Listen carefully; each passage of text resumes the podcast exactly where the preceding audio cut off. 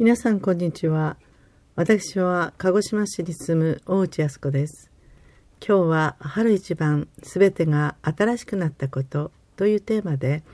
お話しさせていただきたいと思います。娘は今年3月27日から31日までの予定でアメリカのロサンゼルスで持たれる感謝と賛美とリバイバルキャンプに参加し無事に帰ってくることができました。娘にとって2回目のアメリカでのキャンプの参加でした。1回目は高校1年の春休みの時でした。その時は躁うつ病になっていましたが、薬を飲み、学校生活においても安定していたので、次男と教会の男の子と3人で鹿児島から参加しました。薬をきちんと飲むように言って送り出しましたが宿泊施設が大学の寮で寒くて眠れなかったり食事は自分たちで買って食べなければならなかったので美味しいものを買えなかったり忙しかったり薬を飲むのも忘れてしまったりして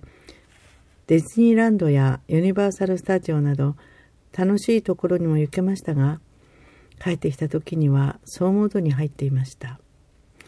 娘の装備をは眠れなかったり疲れると食事ができなくなり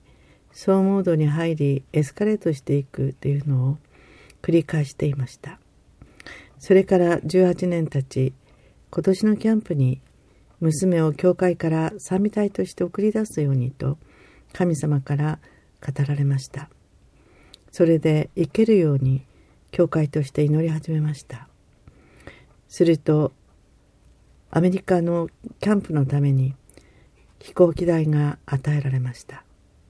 そしてまた川崎に住む私の姉が娘の相うつの癒しの三越新聞の証の記事を読んで感動し娘にあげたいと言ってお金を送ってくれました。それで経済の必要の多く与えられたのです。娘はゴスペルショーケースでゴスペルを歌えるようにと祈り毎日練習していました。でもそれは選抜だったので娘は出場することができませんでしたが第一日目の夜の正会で特別賛美をさせていただくことになりました。賛美を捧げていると神様の温かい風がその場を包んでるかのように感じ聞いてくださっている方々の眼差しがとても温かく心から賛美を捧げることができたそうです。終わってから聞いてくださった方々が感想やこれからのことなどアドバイスをしてくださったり平安が与えられたと言ってくださったり自分の声が良いとは思えなかったのに慰めや励ましを受けてこれから本気でゴスペルを歌うことを取り組んでいこうという思いが与えられたそうです。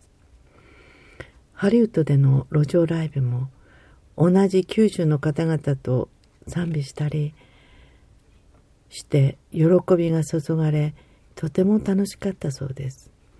またいろいろな方々のためのギターの奏楽もたくさんさせていただき本当に楽しかったと言っていました。ゴスペルショーケースが最終日にも取れましたが、いつも毎週土曜日に賛美隊としてゴスペルコンサートをしていることが役に立ち、いろいろな奉仕をさせていただき、お役に立てたことが大きな喜びであったと語っていました。まるで実践実践派遣に使わされたようだったと、